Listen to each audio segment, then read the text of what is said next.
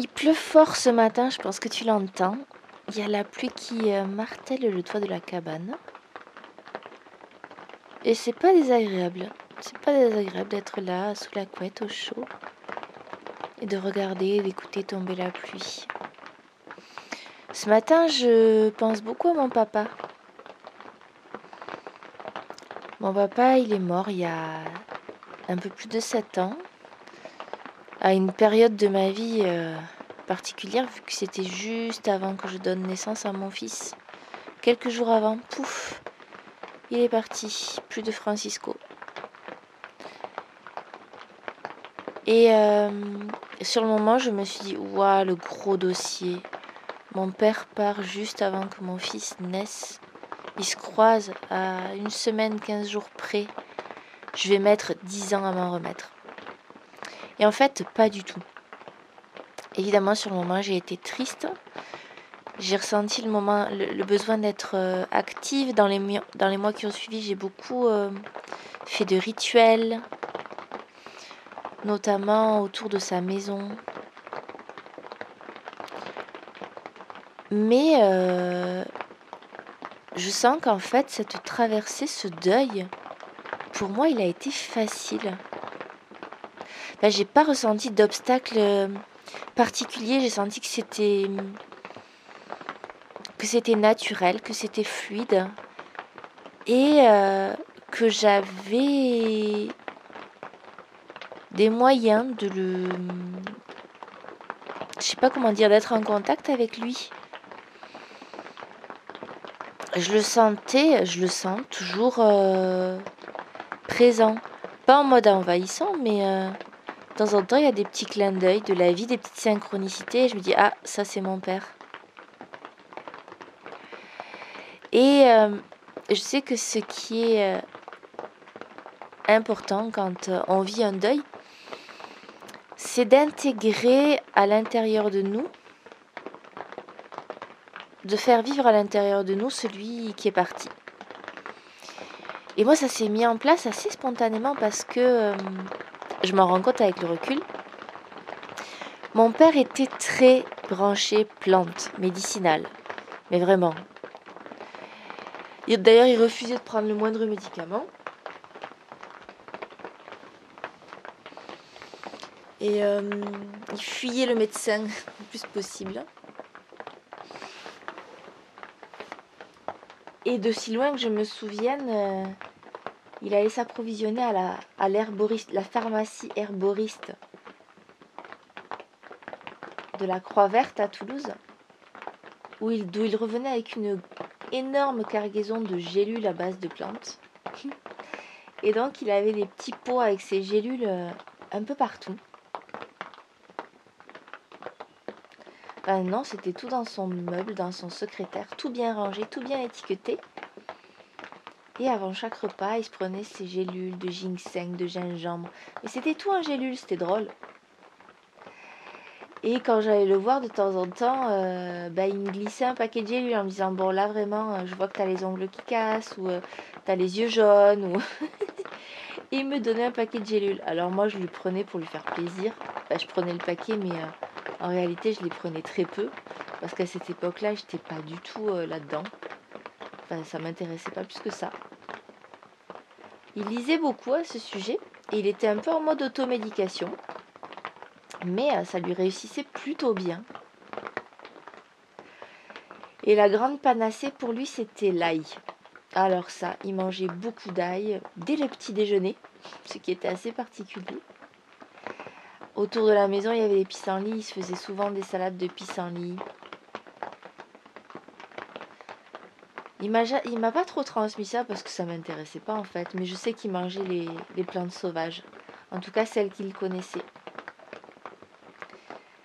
Et euh, ben, son, décès, ça correspond au moment où j'ai euh, vraiment évité les fleurs de bac dans ma vie. Et euh, je pense que ça a été, entre autres choses, une des raisons pour lesquelles les fleurs ont trouvé une place aussi facilement dans ma vie c'est que à travers euh,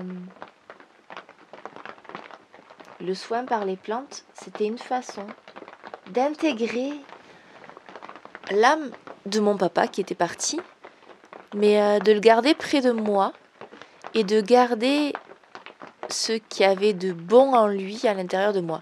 Parce que mon papa, il n'avait pas que des qualités. Hein. C'était un personnage avec qui j'avais une relation euh, très proche et privilégiée, mais qui avait beaucoup d'ombre. Mais côté lumineux, il y avait euh, cet amour des plantes que j'ai tout de suite intégré.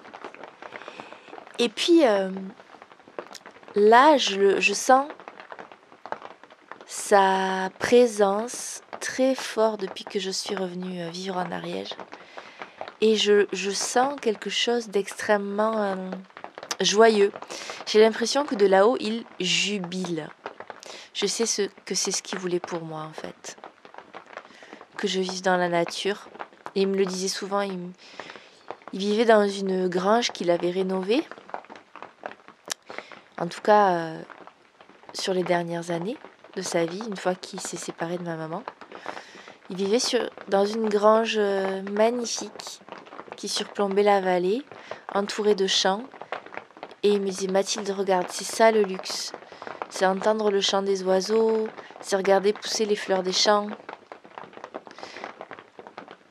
et à l'époque, je disais oui, oui, bien sûr, papa, c'est ça, papa. Je comprenais, enfin, je comprenais pas trop. Je comprenais qu'il soit heureux là, mais en fait, pour moi, il y avait rien, il y avait rien pour moi à cet endroit-là. Et souvent, quand j'étais petite, il me disait va dehors, va, va t'oxygéner. Et moi, j'étais pas une petite fille d'extérieur. Moi, j'allais dehors quand même, hein, parce que j'étais en pleine nature. Mais euh, le plus clair de mon temps, je le passais à lire. Alors que ce soit dedans ou dehors, s'il faisait beau, je lisais dehors. Et moi, mon truc à moi, c'était lire. Je me souviens de toute une enfance passée avec des livres dans les mains, entourée de chats. Ça, c'était vraiment... Euh, et à danser. C'était ce que je faisais la plupart du temps. Après, de temps en temps, j'allais aider aux, travaux de la ferme, j'allais nourrir les bêtes. Euh, on faisait un peu de sport aussi, ça c'était sa grande lubie. Faut faire de l'exercice, faut te muscler ma fille. Et euh, donc j'en faisais un peu. Mais bon, le plus clair de mon temps, c'était quand même la lecture. Je lisais tout ce qui me passait sous la main. C'était vraiment... Euh, je me nourrissais profondément de des lectures qui croisaient ma route. Et là, l'autre jour, j'étais dans ma voiture, en train de sillonner la campagne. J'allais à un stage euh, je croise sur les plantes médicinales ou de cueillette, je sais plus. Et j'avais la musique cubaine à fond. Et lui, il a passé beaucoup de temps à Cuba et, euh, et c'était son truc. Il mettait là, il, il y avait tout le temps la musique à fond dans sa grange. Alors c'était un joyeux contraste, hein, parce que c'était une vie très, euh, ben, très ancrée dans la région, très pyrénéenne. Mais en même temps, avec la musique cubaine à fond, avec de la cuisine espagnole, puisqu'il était d'origine espagnole, en train de mijoter. Donc ça, c'était mon père, c'était ce, mélange-là. Et la porte toujours ouverte et euh, toujours quelque chose de très accueillant. Il y avait toujours quelque chose de prêt au congélo. On pouvait débarquer à l'improviste. Il sortait un délicieux plat du congélo. C'était vraiment ça, c'était un côté très très chaleureux. Moi, j'ai vraiment gardé ça. Moi, j'adore recevoir des gens à la maison. J'adore faire des gâteaux et les distribuer euh, à mes voisins, leur mettre devant la porte. J'aime vraiment ça, donner à manger aux gens, faire à manger pour les gens, les accueillir.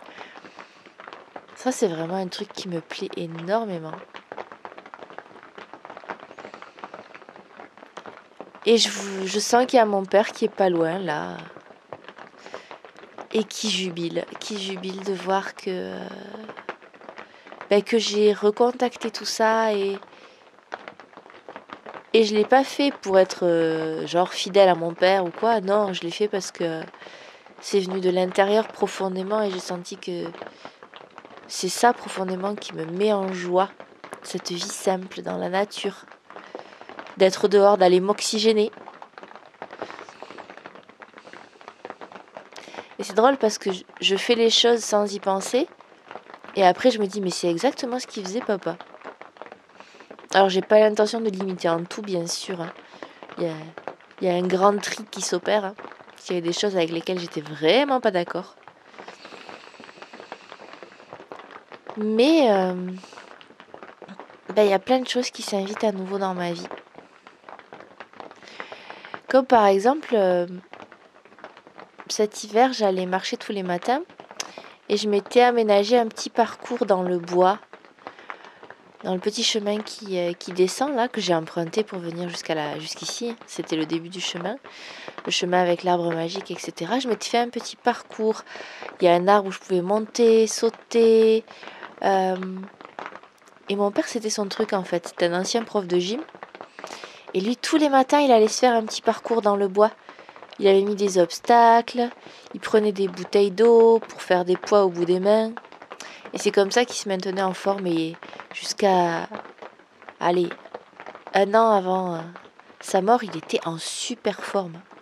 Après, il y a eu un effondrement brutal, dont je te reparlerai peut-être une autre fois parce que c'était vraiment fort. Mais je pense que ça correspond vraiment à, un retour de, bâton de sa vie euh, qui s'est manifesté dans tout son être, dans tout son corps et qui a créé vraiment un effondrement. Mais euh, juste avant cet effondrement-là, il était en super forme et il avait euh, 75 ans passés. Il allait encore euh, faire des tours sur son tracteur. Ouais. Et donc ce matin, je pense à lui et je le sens content. Je le sens content de, de qui je suis,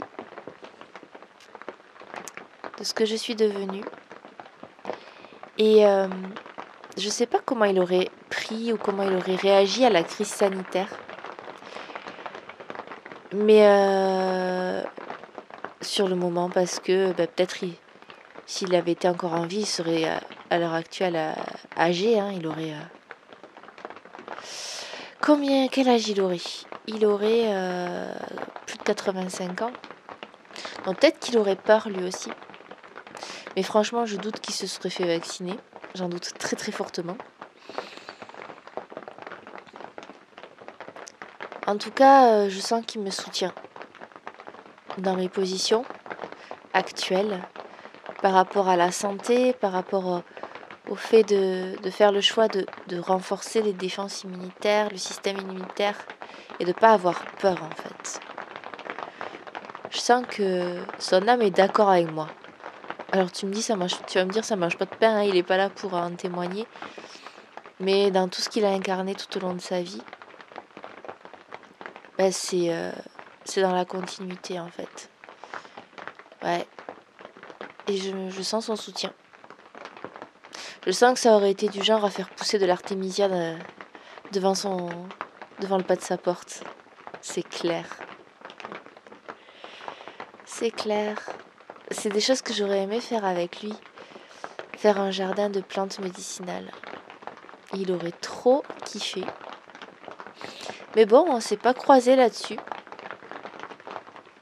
Enfin si, justement, on s'est croisé, mais on s'est pas trop rencontrés. Ma grande passion pour, euh, pour la pharmacie du bon Dieu, on va dire, la pharmacie naturelle, elle, est, elle a émergé juste au moment où il s'apprêtait à partir, en fait. Et c'est peut-être bien comme ça. Comme ça, je fais aussi mon propre chemin. Mais je sens qu'il y a vraiment une continuité. Autant il y a vraiment des choses que je sens très clairement transmises par ma maman.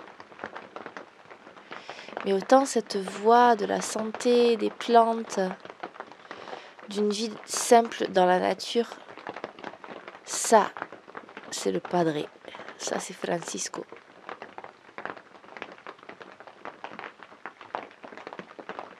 Et je pense que euh, une cabane au fond des bois, ça aurait vraiment été son trip. Lui aussi, il avait des ânes. Il avait des moutons. C'était important pour lui d'être, euh, d'avoir des animaux.